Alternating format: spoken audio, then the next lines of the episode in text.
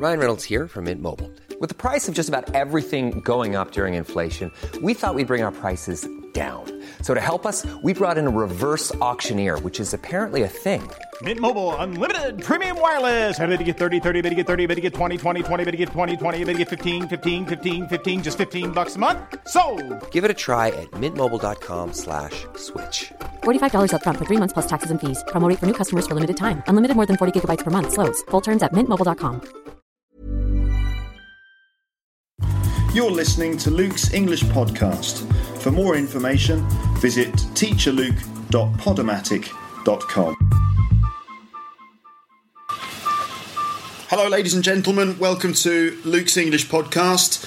Now, people sometimes say that one of the best ways to learn English is to learn how to do something else in English. Like, for example, to learn flower arranging in English or to learn how to do some kind of new sport in English. So, uh, in this episode, I'm going to teach you how to play the drums, and I'm going to teach you about uh, playing the drums in general. Now, this is quite an ambitious um, podcast, I think, because I've never done this before. I've never really taught anyone to play the drums. Um, now, I've been playing drums um, since I was about 13 years old, so that's about 22 years now. Because when I was young, I was I was very lucky because um, my parents decided to buy me and my brother a drum kit for Christmas one year when I was 13 and my brother was 15. Now uh, we were quite lucky because uh, we had a house kind of in the countryside, and we had a garage um, where you'd normally keep a car. We had a garage that was separate from the house, and um, we didn't use it to keep cars. Instead, we kind of um, made it more like a, a, little living room in the garden. So you kind of um, you had like nice insulated walls, carpets, some sofas, and uh, a drum kit in the corner right? And uh, like other houses in the area were quite far away, so we didn't disturb them if we made a lot of noise. Um, and that's you know it's like one of the advantages of being in the countryside, really. So we got this drum kit for Christmas. Now my dad used to play the drums when he was a student. Um, so I think you know part of the reason was because he wanted to give us a chance to play drums as well. So for us, really, it was like the it was just the best present ever. And I still think actually, even now, that that's the still the best present that they ever gave me or my brother was this drum kit, and it was kind of a fairly basic, kind of quite cheap, second-hand uh, black drum kit. It, it, looked really cool, I thought. Um, so. I, I had already sort of started learning the piano. I started when I was about 11 years old to learn the piano because um, I decided I wanted to play and um, I did quite well, and I was quite good at piano. And people used to say that I was kind of uh, that I was quite good at music and stuff. So um, I was already quite musical. Um, but my brother really was the one who started to play the drums first because um, he was like 15 years old, and at that time he was getting into kind of punk music and stuff like that. So the drum kit was like really a chance for him to just really get into playing that kind of punk rock stuff. Um, then, like later on, I bought an electric bass guitar, and I sort of started to play bass. And we used to play together sometimes. I'd play bass, and he would play drums. And then finally, I kind of got into the drums because I started to play them as well. And I, I eventually I would play drums every day for about an hour or more. And basically, my dad taught me the basics, but uh, after that, I just taught myself. Um, and what I used to do was. Um, I'd try to copy all my favourite drummers. So I'd kind of listen to uh, all my favourite bits of music and I'd try and copy the things that those drummers were doing. In particular, I would try and copy Mitch Mitchell, who used to play with Jimi Hendrix. And I used to love his style because he had like an amazing talent. It was something like jazz and rock um, together. He was one of the first people to do fusion, which is like a combination of different styles. Um, so he would combine a kind of jazz style with a rock style, which perfectly complemented the kind of loose way that Jimi Hendrix would play the guitar. And he used to just come out with these incredible beats and amazing drum rolls that had just an incredible sort of um, rounded rhythm to them, and they were brilliant. The other drummer that I used to love was Stewart Copeland, who um, used to play with the Police. Um, Sting and Andy Summers, Stewart Copeland, they were the Police. Um, and again, and just another incredibly sort of talented drummer. It seemed that um, he just had really natural timing and a real sense of which part of the song to uh, accentuate and so on. Just incredible talent. And other people as well, like actually Ringo. Uh, I know a lot of people said he wasn't a very good drummer, but I thought he was quite good. He had a really nice sort of feel, a good swing. Um, and I used to listen to the Beatles a lot, so I would often try and copy Ringo's drumming, particularly from the kind of later period of the Beatles.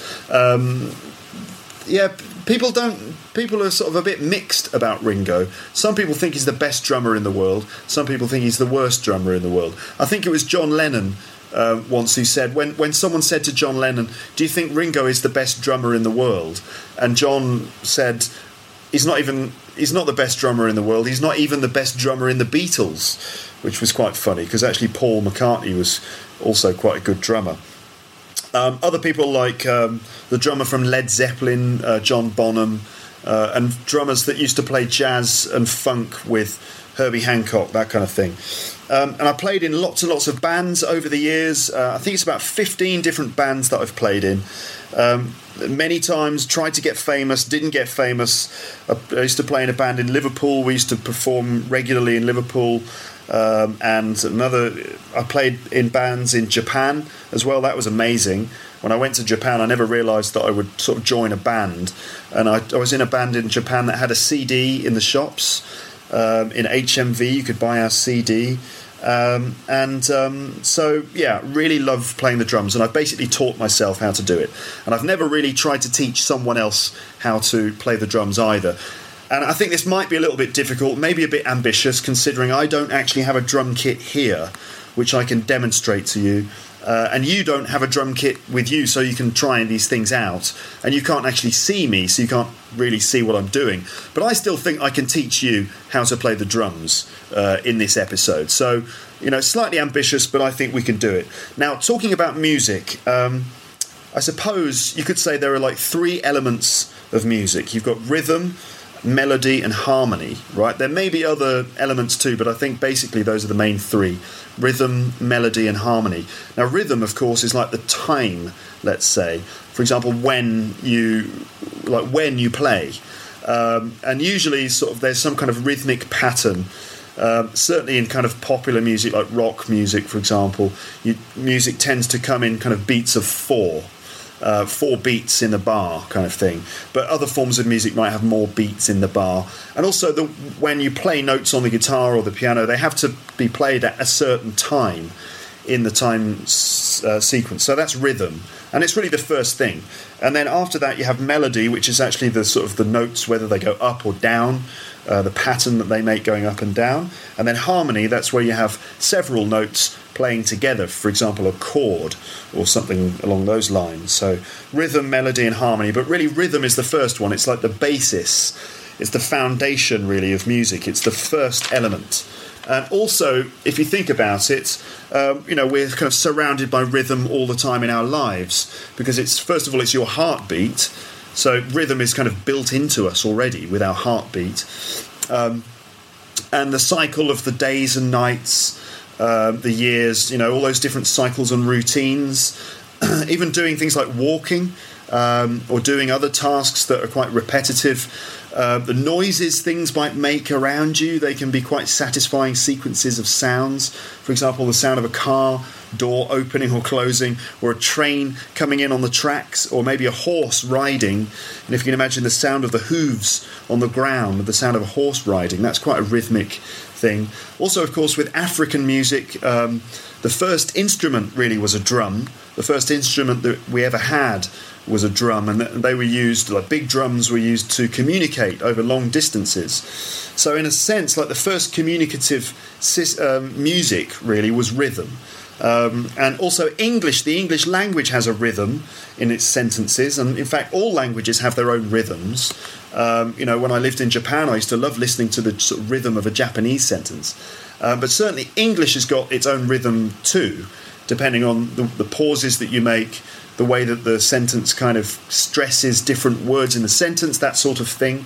All of that creates a kind of pleasing rhythm uh, of the language. And in fact, a sentence can be a bit like a drum beat. Um, it sort of um, kind of accentuates different parts of the the rhythm or something like that. Um, so that kind of brings us to the main question here, which is how do you actually play the drums? How do you do it? Um, now, for me, it's just like a selection of objects which you hit in a certain order in order to make kind of beats. Okay, that's kind of how I uh, approach it. And you punctuate your beats with drum rolls. Okay, um, so I play a kind of rock or jazz kind of style, basically, mainly rock. Um, and like I said before, music, most sort of rock music has a time signature, um, usually 4 4. So that's four beats in a bar. So you'd get something like one, two, three, four, one, two, three, four. Okay, so that was two bars with four beats in each bar. Okay, so that's very standard um, sort of time signature in rock music. And that, as a drummer, is what you would count in your head when you play. And in fact, you place different hits of different parts of the drum kit on those different numbers uh, to create beats, okay? And then you just repeat them uh, to create a kind of rhythm.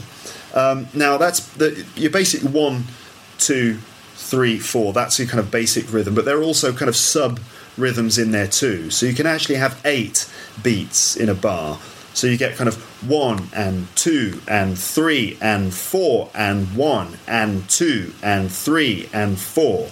So that actually creates eight beats. Um, and that's very common as well. Now I'm going to come back to those beats in a moment. Um, so let me just tell you about the drum kit. Um, so, as you probably know, a drum kit is like a series of different drums and cymbals, and you sit on a stool in front of the drum kit, and you you're going to sit there and you play uh, different drums and cymbals with sticks. So you hold these two wooden sticks in your hands. There are other things you can use, but usually it's sticks. And you, your feet go on these two pedals. Um, so let's start then. On the floor in front of you, you have the big drum which sits on the floor, and that's the bass drum, and it makes a deep bass sound. So it's that kind of kind of sound, right? Um, and then attached to that, on the top of the bass drum, um, you would have um, tom toms. So these are like smaller drums which make a kind of um, they sort of make a kind of kind of sound. So they'd be tuned so that one is higher than the other. So you get like a dum dum kind of sound, and then you get a third one which actually sits on the floor on your right, and that's the deepest one. So it's like dum dum dum right? Um, and you use those in drum rolls, right? Now, uh, one of the most important drums is right in front of you, sitting in front of you, just between your knees, and that's the snare drum.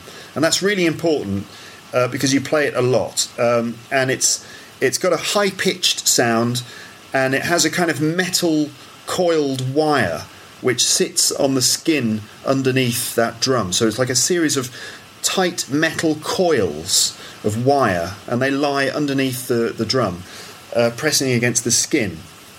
And what happens is when you hit the drum, it causes these little wires to vibrate very quickly, and it makes this kind of um, distinctive, sharp sound. So I can't really do it with my mouth. I can try. I'm not very good at beatboxing, but it makes a kind of kind of sound, right?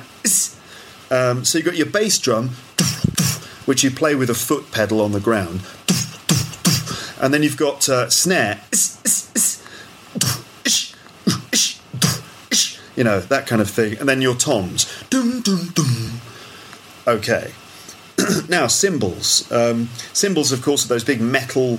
They look like big metal plates, and they make a very big sound when you hit them. Um, now, on your left, um, you would have a pair of cymbals um, which are attached to a pedal, and you've got your left foot on that pedal and those two cymbals together with the pedal, that's called the hi hat. Hi hat.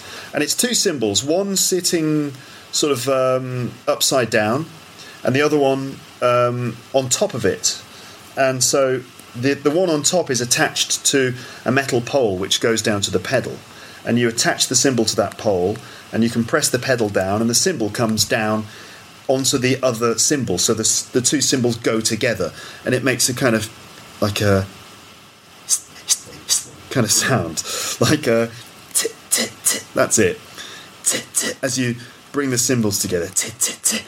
Um, and um, what you can do then is you press your left foot down and it holds those two cymbals together tightly and you hit it with the sticks and it makes a kind of sound.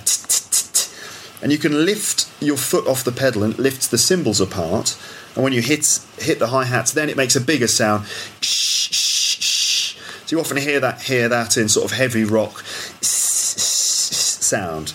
Okay, and then you combine that. Um, you combine that with all the different drums. So you hit the, the hi hat like that with your right hand. So your right hand goes across and it hits the hi hat, and your left hand goes on the snare, and your right foot goes on the bass drum pedal, and your left foot goes on the hi hat pedal. And when you play them together, you can get a beat. So you can kind of go.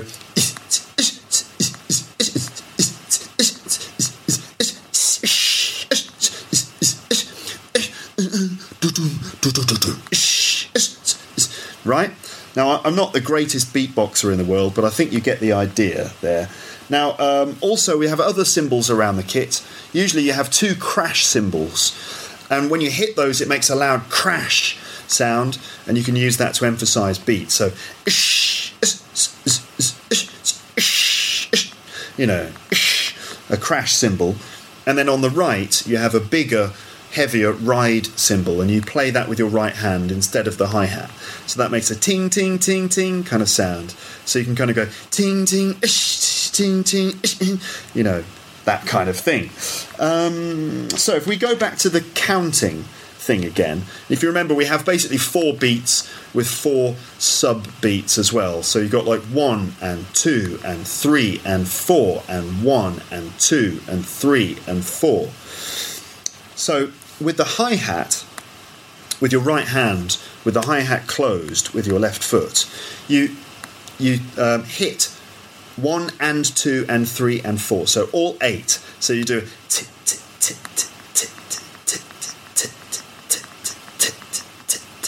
okay. So that's one and two and three and four and okay. Now um, with the bass drum, you hit that on one and three.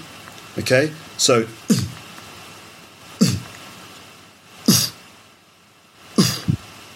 Okay, sounds pretty stupid, probably, but two, four.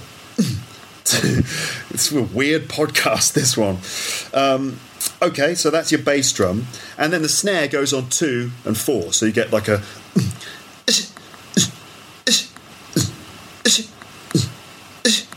Okay, um, so that's um, that's basically it, and all of that together becomes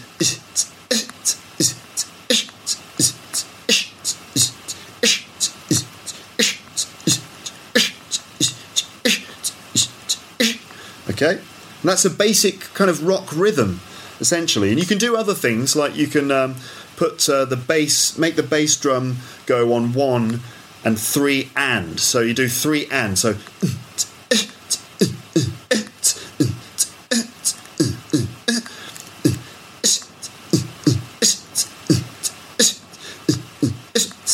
Um, and that's like probably the most common beat that you find in rock music. That maybe with the hi hat open.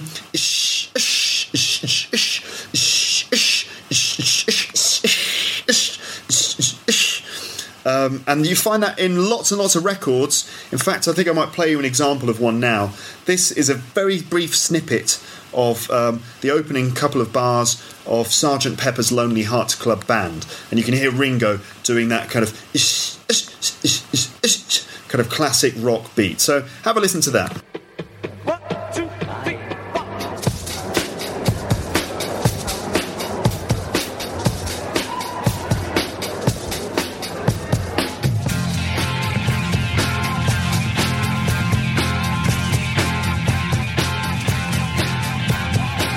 Sounds pretty good, doesn't it? I can't really play you anymore because of uh, copyright reason. I don't want to you know, just play the whole song. It's not really fair.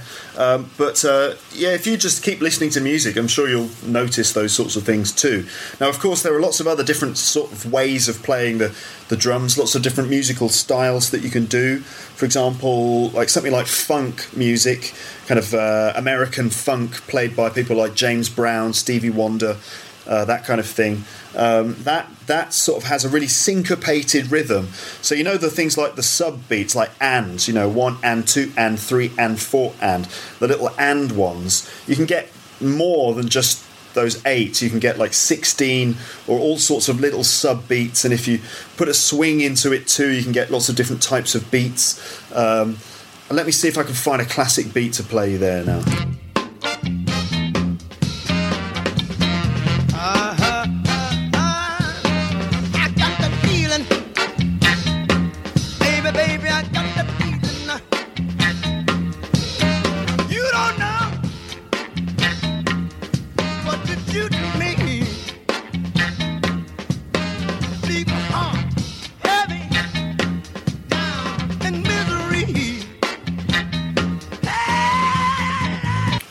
James Brown, which is like just some of the most amazing music that's ever been made, I think. Uh, you know, it's hard to do better than that. I think that uh, some of those James Brown records from the 60s are just some of the best pieces of music that's that are, we're ever going to hear. It's just incredible. I'm going to try and find something else for you because I'm just enjoying this now.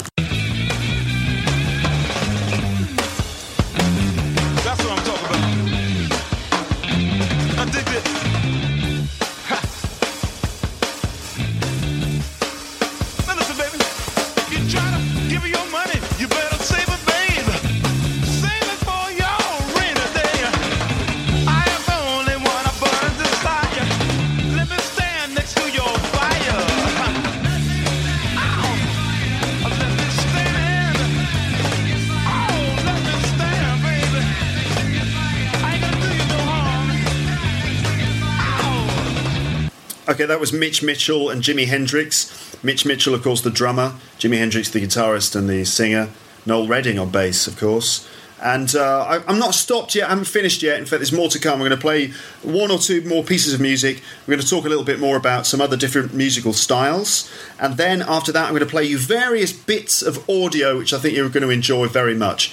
And you're going to hear some famous drummers, some fantastic famous drummers talking about playing the drums and actually playing the drums to you and explaining what they're doing as they're doing. It's fantastic.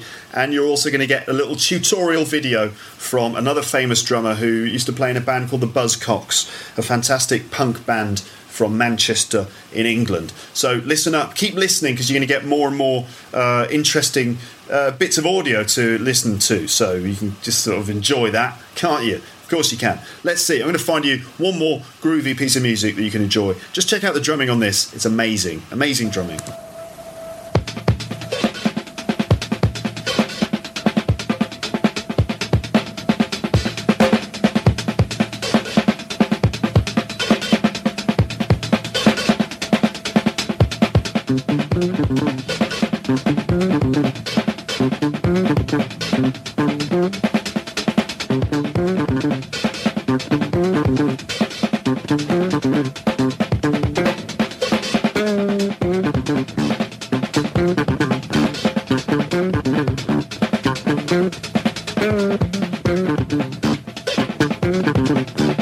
Wow,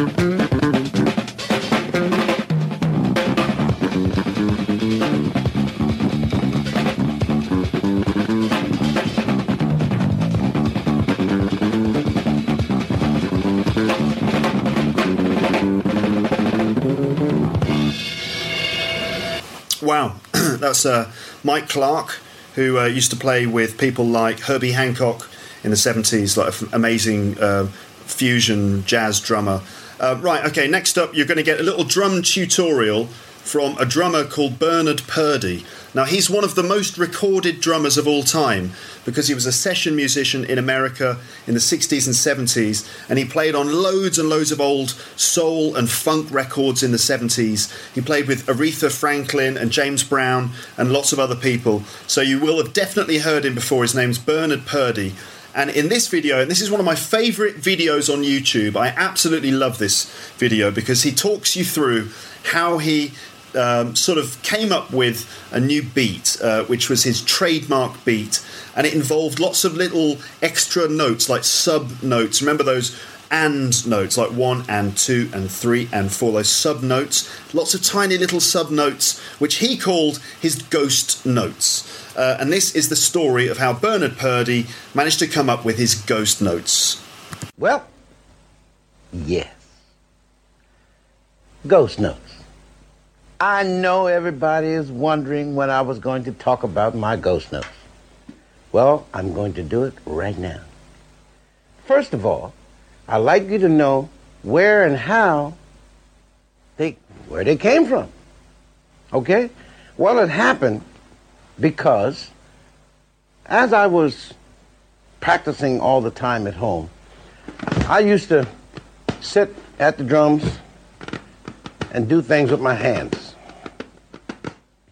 And I just had a feeling I was always rocking, always grooving. So as time went on, I started doing things like I was playing timbales or bongos.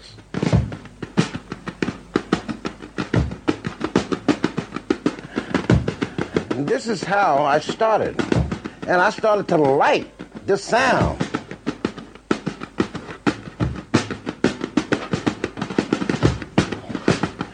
As you can see, nothing is ever precise. It's all about allowing your fingers to do the walking. But I had to do that with sticks. I says, oh, how do I do that with sticks? Boom, da, boom, boom, da, dee, da. Okay, let me say, uh, but I'm not? Mm. Dee da, da, da. Let's see.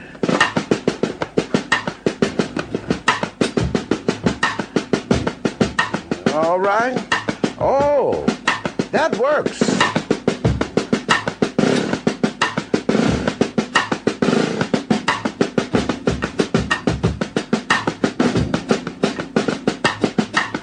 All right.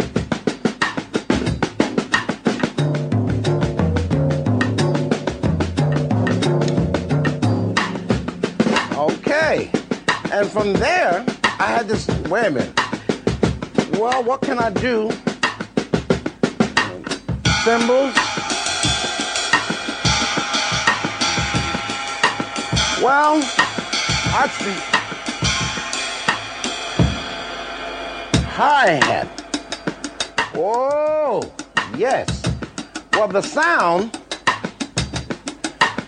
was similar with the hi-hat instead of the big cymbals. And it seemed to work, especially with my fingers playing the backbeat on cross stick. All right. Oh, oh. Then I discovered I got some air in my hi-hat. I kind of like that sound. Whoa! The first time that that happened to me, it was an accident. 16 notes. Ooh, I like that. So I started to do a lot more. Now I started to add the backbeat. But I still had to remember that the stick had to do, do the rebound.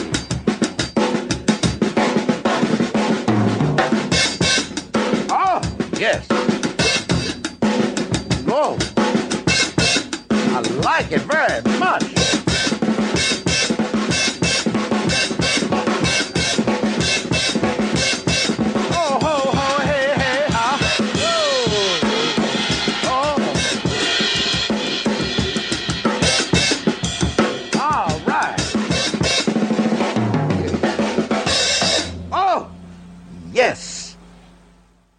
And that's how my ghost notes came about. And my hi hat, my psst, psst. Yeah. Okay, that was Bernard Purdie's uh, Ghost Notes, and I absolutely love that video. I think he's fantastic, and I love the way that he plays the drums. Now, um, what's next? I think I'm going to play you uh, an interview with Stewart Copeland. Stewart Copeland was the drummer with the police, as I said before, and in this interview, Jools Holland, a British interviewer, goes to meet him, and he's sitting at his drum kit, and he talks about uh, the drum kit and he talks about his influences and you can hear him playing. It's all very loud and noisy but he's an amazing drummer and it's very interesting the things he says uh, about drums particularly about reggae. Actually in fact i forgot to tell you about reggae. Uh, he talks about it in the video but basically as as you know like in most rock beats you get one two three four and the bass goes on one and the snare goes on um, what one two right so bass on one snare on two bass on three, snare on four. Right? So one, two, one, two. But in reggae, for some reason, they did it all differently, and both the bass and the snare go on the number three. So you get this one, two, three, four, one, two, three, four, one, ja, ja, ja, ja, ja, ja, ja, ja, ja,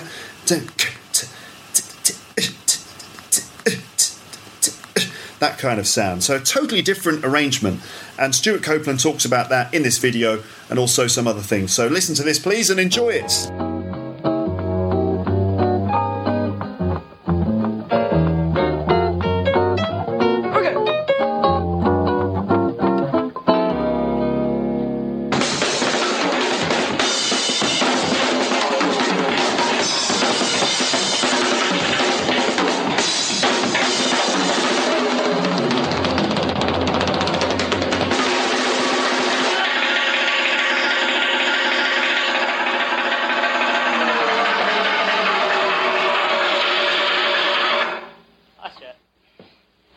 Like that? That's great, yes. I'd, I'd like to talk to you, actually, especially about your drum kit, because it's one of the most unusual drum kits I've ever seen. And also the effects that you've got over there. I mean, there's a lot of it. Well, first of all, tell us about these tom-toms up here. I Well, mean, these are Octobans. Yeah. They're really long. Perhaps you'll recognize the famous theme from Grieg.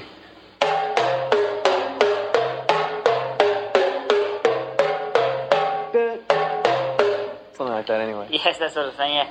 Now, if you if we could just look at this over here, because this is the thing that fascinates me. On stage, you use all this, and while you're recording, I presume you use it all. Well, I don't use it when I'm recording because I don't really have to. These gadgets here, they have better ones actually in the studio. These are for going on the road. So what is little bit more what is this then? This is a time delay unit. And what does that do? It's an echo. It's a repeat echo. Sorry, forgot that was still going. See that echo? Let's see. Let's have something familiar. Uh, the beginning of the beginning of Reggatta de Blanc has got some echo on it. I'll play that.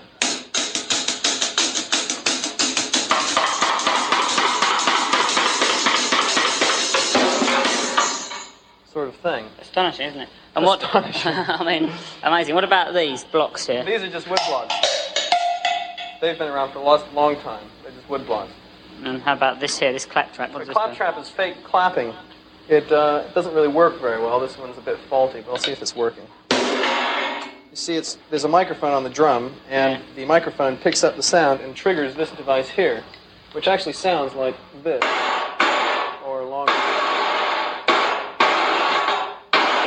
But as I told you, it's broken. Uh-huh. And it uh, just makes the snare drum sound bigger for the fat backbeat, you know, when you're cruising along and you're playing. And sometimes you just want the backbeat to overtake everything. everything. That's actually where the uh, recording cuts off. But it continues in a moment um, because he starts talking about the process of recording um, music uh, as a drummer. what do you think of drum machines generally? They're great. I use them all the time myself for writing songs and just for playing with because they make great sounds. But the feel that you get from the three pieces working together and everything is very different. Sometimes we do record a track with the drum box and I'll overdub the drums on top of them rather than the other way around. The drummer is the person in the studio who has to work the hardest at first because you have to get it right. When you're doing the drum when you're doing a track, bass, guitar, drums, you play the song. You, we work the song out for about half an hour, mm-hmm. and then we immediately turn the tape on and play it. None of us had heard it before half an hour ago, but we start playing it, and usually we get it within two or three takes.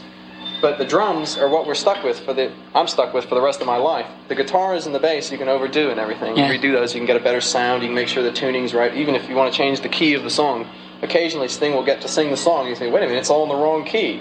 So they keep the drum track and erase all the guitars, all the everything, and start from scratch again on top Yeah. of the drums. What it means is that you have to get it right on those first few days of recording.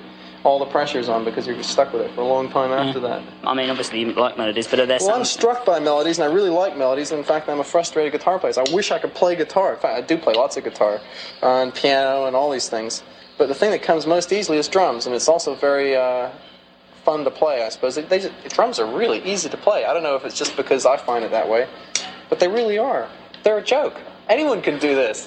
Why is your drumming different from another drummer? longer arms. I play with my feet. Um, I suppose it's because I've stolen all my licks from different sources. You see, all the licks, they all get passed back and forth, most of them. And um, the trick is to find new ones and turn them around a little bit, camouflage them a little bit, and express yourself with the same sticks and the same cymbals and the same configuration of things to bash with new ways of doing it. And uh, my source of licks has been South America and, um, of course, the West Indies. And those are a really big difference. Because a lot of people say that, that it's very it's white man's reggae or very Well- reggae influenced. I mean, do you think that's Let's examine this word reggae. let's? Um, the main rock and roll stuff, which everything's based on, even since the jazz days, since they're going. And then they went, you know. And then uh, got funky. And all that stuff. The backbeat. Or, it's always a backbeat, which goes on. Like one, two. That's right. One, two, three, four. And that backbeat, which is on all the Beatles records, on all the Rolling Stones records, on all the yeah, all the Motown records, all the jazz records, all the way up through the Billy Cobham records. And they've all got the backbeat On two and four. on two and four. And if you count that, two and four means one, two, three, four, one, Now reggae turns the whole rhythm upside down. This drum set is designed by jazz drummers and stuff like that. It's been evolved that way to, to work that format. But over in Jamaica, they got it wrong or something. I don't know how they ended up. They turned the whole thing upside down and have in- invented something really different. And it's the most different thing that's been invented since the drum set was invented, since the backbeat itself which is the basis for all of the kind of music that everybody in America and England has been listening to. And the difference is, is that it lands in, it, they use the bass drum in a different place. It goes.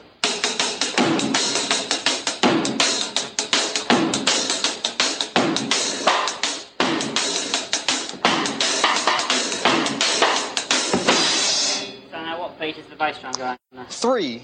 It's one, two, three, four, one, two, three, four, one, two, three. And the bass drum and the snare drum both land in the same place. I, I have no idea how the, it's ever was arrived at. It's brilliant. It's an absolute, it's a paradigm for the cosmos. Okay, so they've got uh, Stewart Copeland comparing reggae music to being a paradigm for the cosmos.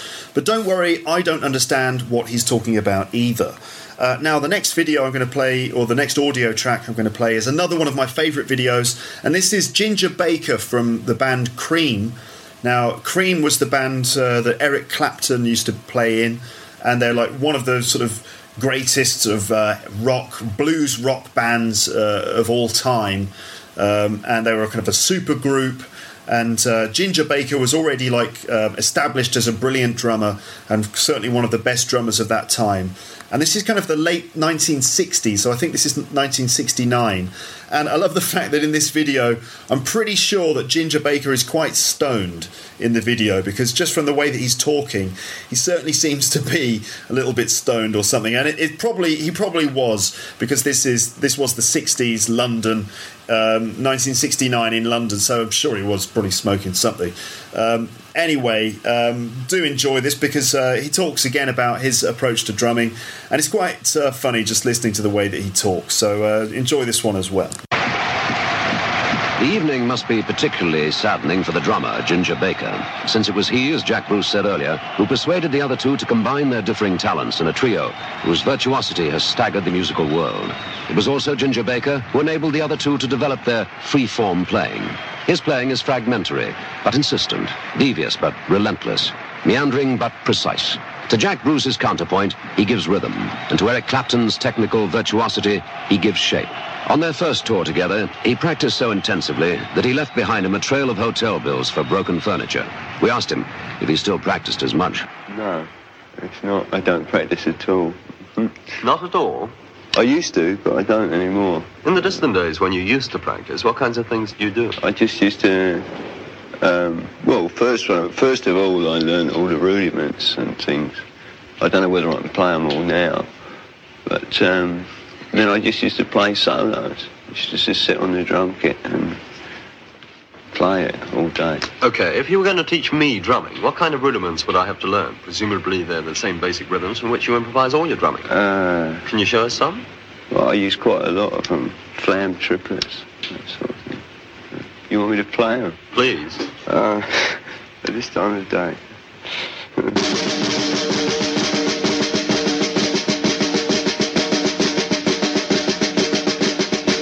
And a variation of that would presumably depend on which drums you played it on. Because that, you know, if you're playing them on tom toms, you get two sounds out of it. Yeah.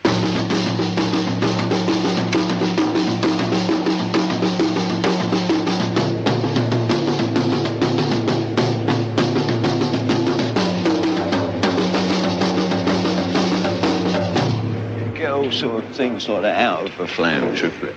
Yes, sound as well as rhythm. So it starts off on a rudiment. Usually I just forget all about them. Show me another rhythmic pattern whose tone you can also vary by using different drums. Uh, four stroke rough, which is that. Yeah, but you're playing them on around the drum, you get.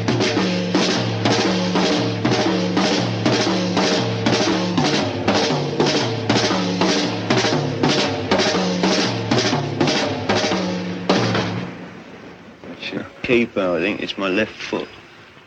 Yeah, Keep time that You mean hitting the bass drum? play sort of like if you're using two bass drums, if you play a time with one, you can fill in with the other one, and it makes a pattern, the two of them together. Can you show us?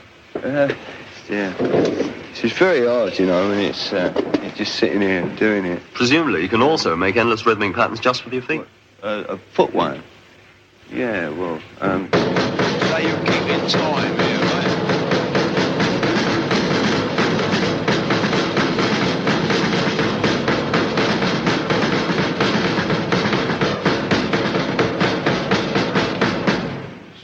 remarkable things about your playing is the way you manage to get a kind of dialogue going between your feet and your hands. Not only are your feet each playing different rhythms, but so are your hands, and that, of course, doesn't account for the cymbals. It's like a one-man orchestra. Yeah, you can get good things like on a cymbal. Can you give us an example of this kind of instrumental conversation? You're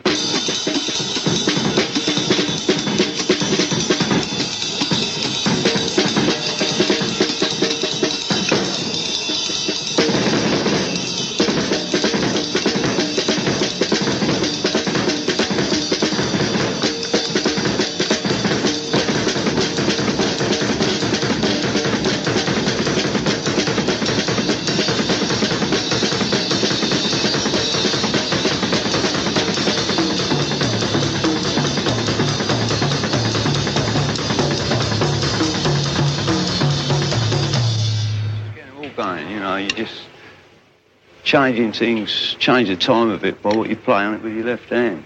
You got nine different kinds of cymbals. Can you tell us what each is for? Yeah. Um, this, uh, these, these two, in fact, these three are all ride cymbals, all for playing on. And just different sounds. I use that one for quieter things, this one, you know. That's a, that's a quieter cymbal. And this one. I use um, this one most of the time as a ride cymbal, you know.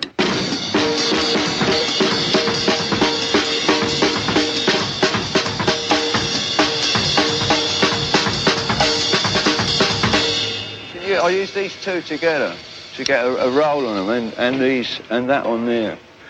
So you get a, a, a big roll on them over again.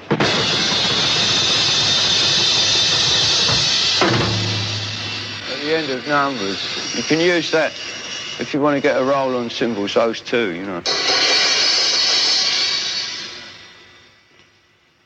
Uh, that's a crash cymbal. Three light cymbals. And, it's like those three are crashes. And these three are playing. And that's, of course, uh.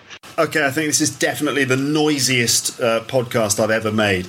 Uh, I know that some people, when they listen to Luke's English podcast, they actually go to sleep. They kind of uh, put it on when they go to sleep. But I, I'm sure you've got no chance of getting to sleep if you're listening to this in bed. Uh, but I still hope you're enjoying it. I've got no idea, of course, if you are enjoying it. But uh, I, th- I actually um, recording this. I'm thinking this is the this is one of the episodes of Luke's English podcast that I would actually quite enjoy listening to myself because I'd just love to listen to all of these different interviews and different bits of drumming, um, one after the other. I just love it so much. Um, okay, so now I'm going to teach you. Well, I'm not going to teach you anything. I'm just going to play you. Um, um, a recording where you can really learn the basics of how to play the drums again. And this is from a professional drummer who uh, plays the drums in a really, really big rock band called the Buzzcocks, who were huge in the 70s from Manchester, one of the original punk bands. And in this video, he, he teaches you exactly how to just play a sort of really simple, basic rhythm in a very, very clear way.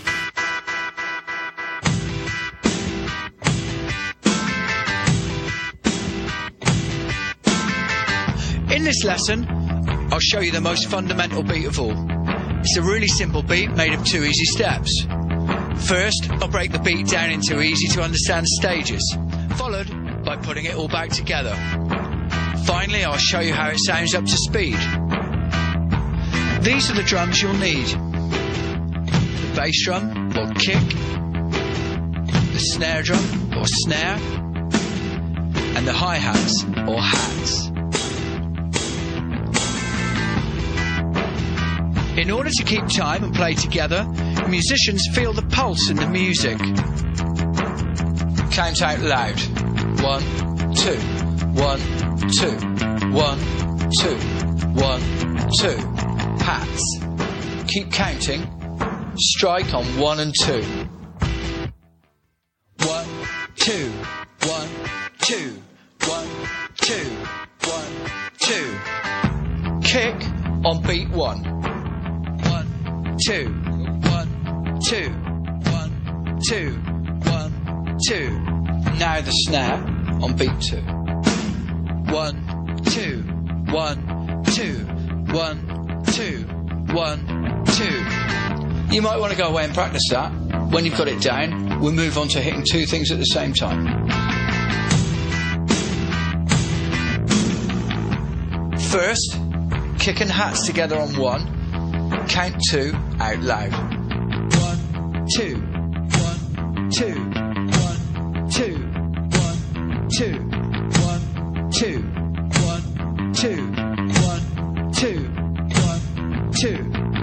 Now, count beat one out loud. Strike snare and hats together on two.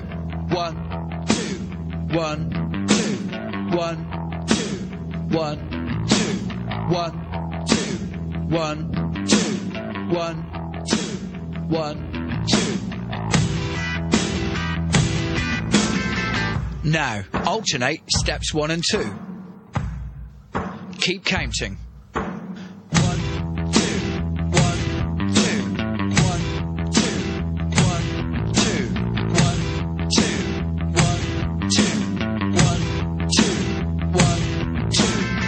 Now I've got a simple two-step rock and roll beat in half time.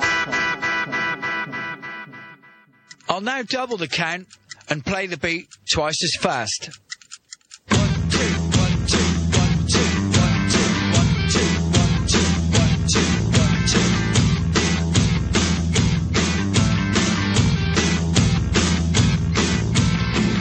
I hope you can see that by starting slowly and breaking the beat into smaller parts, it's easy to play.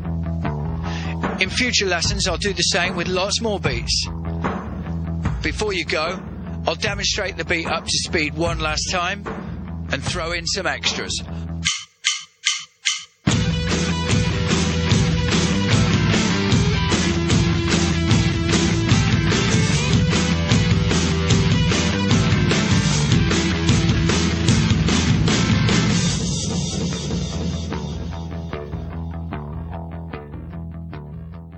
Okay, so that's been the How to Play the Drums podcast. And uh, I'm sure that you can all now just go out there and become amazing drummers and sort of um, earn millions and millions of pounds and dollars as rock stars. All because of Luke's English podcast, you learn how to rock like a proper rock star. Well, at least you learn how to play a kind of rudimentary drum beat. But you can try at home if you want to. If you don't have a drum kit, you can try it by tapping your right hand, tapping your right foot, and tapping your left hand. And if you do a kind of one, two, three, four, one, two, three, four with your right hand, one, two, three, four, one, two, three, four, okay? Do that with your right hand, one, two, three, four, one, two, three, four. And then um, with your left hand, when it when it gets to two and four, you hit your left hand. So one, mm, no, that's not right. No, what am I talking about? No, it's one and two and three and four and one and two and three and four with your right hand. One and two and three and four with your right hand, and two and four with your left hand. So you get one and two and three and four and one and two and three and four. Okay? Now you need to introduce your right foot, and that goes on one and three. Okay, so one and two and three and four and one and two and three and four and one and two and three and four, like that. And that is pretty much the basic rhythm for most songs. So, what you should do if you're not musical, I expect some of you are really musical, you, you already do this. But if you're not musical, listen to songs and try and pick out where's the one, two, three, four, and try and notice the different parts of the drum kit which are doing that. And if you can start to tune into drums, you know, on, on records like sort of classic rock, uh, Rolling Stones or Jimi Hendrix or Led Zeppelin, if you start listening to the drums, you'll really start to appreciate how amazing uh, some of these drummers are and the incredible things they can do. So that's it from this episode of Luke's English podcast. I hope you've enjoyed it. I hope you've learned a few things about music and about playing the drums. I hope I've inspired you to go out there and learn to play the drums yourselves and have a bit of fun with it. That's it. Thanks very much for listening. Bye. Bye. Thanks for listening to Luke's English podcast. For more information, visit teacherluke.podomatic.com.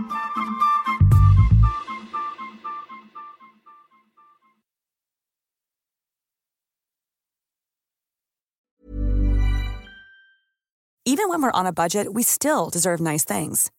Quince is a place to scoop up stunning high end goods for 50 to 80% less than similar brands. They have buttery soft cashmere sweaters starting at $50, luxurious Italian leather bags, and so much more. Plus, Quince only works with factories that use safe, ethical, and responsible manufacturing. Get the high-end goods you'll love without the high price tag with Quince. Go to quince.com/style for free shipping and 365-day returns. If you enjoyed this episode of Luke's English Podcast, consider signing up for Luke's English Podcast Premium. You'll get regular premium episodes with stories, vocabulary, grammar, and pronunciation teaching from me, and the usual moments of humour and fun. Plus, with your subscription, you will be directly supporting my work and making this whole podcast project possible. For more information about Luke's English Podcast Premium, go to teacherluke.co.uk slash premium info.